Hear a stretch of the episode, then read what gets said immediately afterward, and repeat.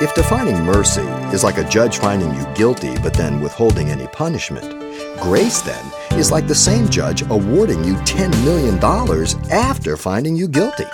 And that's just how Pastor Xavier Reese would describe God's gift of salvation to sinful man on today's Simple Truths. Amazing Grace is a song that should be forever ingrained in our minds and hearts that saved the wretch like me. Amazing grace. Nothing but grace. Every believer needs to be careful to not allow anything to be mixed with the gospel of grace for salvation. Otherwise, it's not the gospel of grace. Mysticism seeks spiritual experience through whatever means to experience a God encounter. Vainly puffed up, Colossians 2.18 says. Oh, but I saw angels, I did this and all that.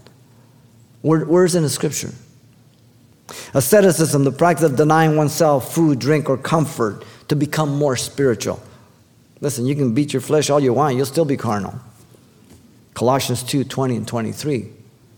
See not, touch not, taste not. These things perish with the using. They don't make you spiritual.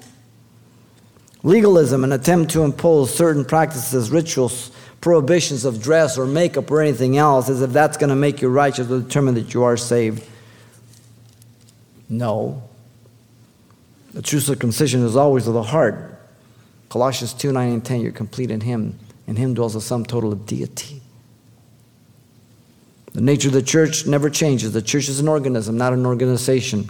The church is subject to Christ, He is the head of the church. He guides us through His Word. The Holy Spirit is the agent to carry out the ministry of the church through the church. The church is to preach repentance in the name of Jesus. And He alone adds daily such as are being saved, as we've seen in the book of Acts. The church is described by many metaphors, but the one that is so unique and so intimate is the bride of Christ.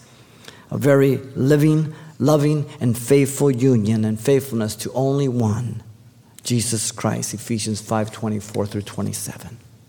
And so the responsibility of both pastor and parishioner, the people of God, is to abide and to grow in the grace of God, the gospel of grace trusting the atoning work of Jesus Christ alone for salvation, trusting that I am as close to God as I will ever be as a Christian in Christ. I can't do anything to get closer.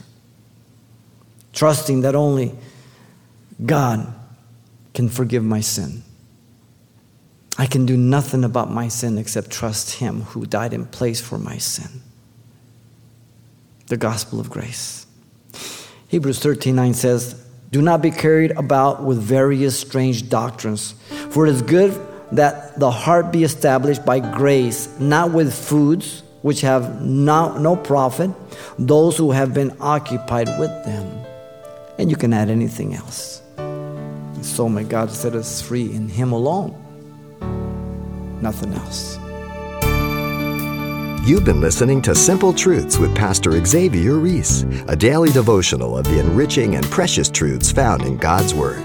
We appreciate you listening each weekday at this time, but you can hear this program again by following the radio listings link at CalvaryChapelPasadena.com. For more on the other ministries at Calvary Chapel Pasadena, visit our website. There you'll find information about weekly events, Pastor Xavier's messages, even online booklets in English and Spanish. It's all at CalvaryChapelPasadena.com. Simple Truths is a radio ministry of Calvary Chapel, Pasadena.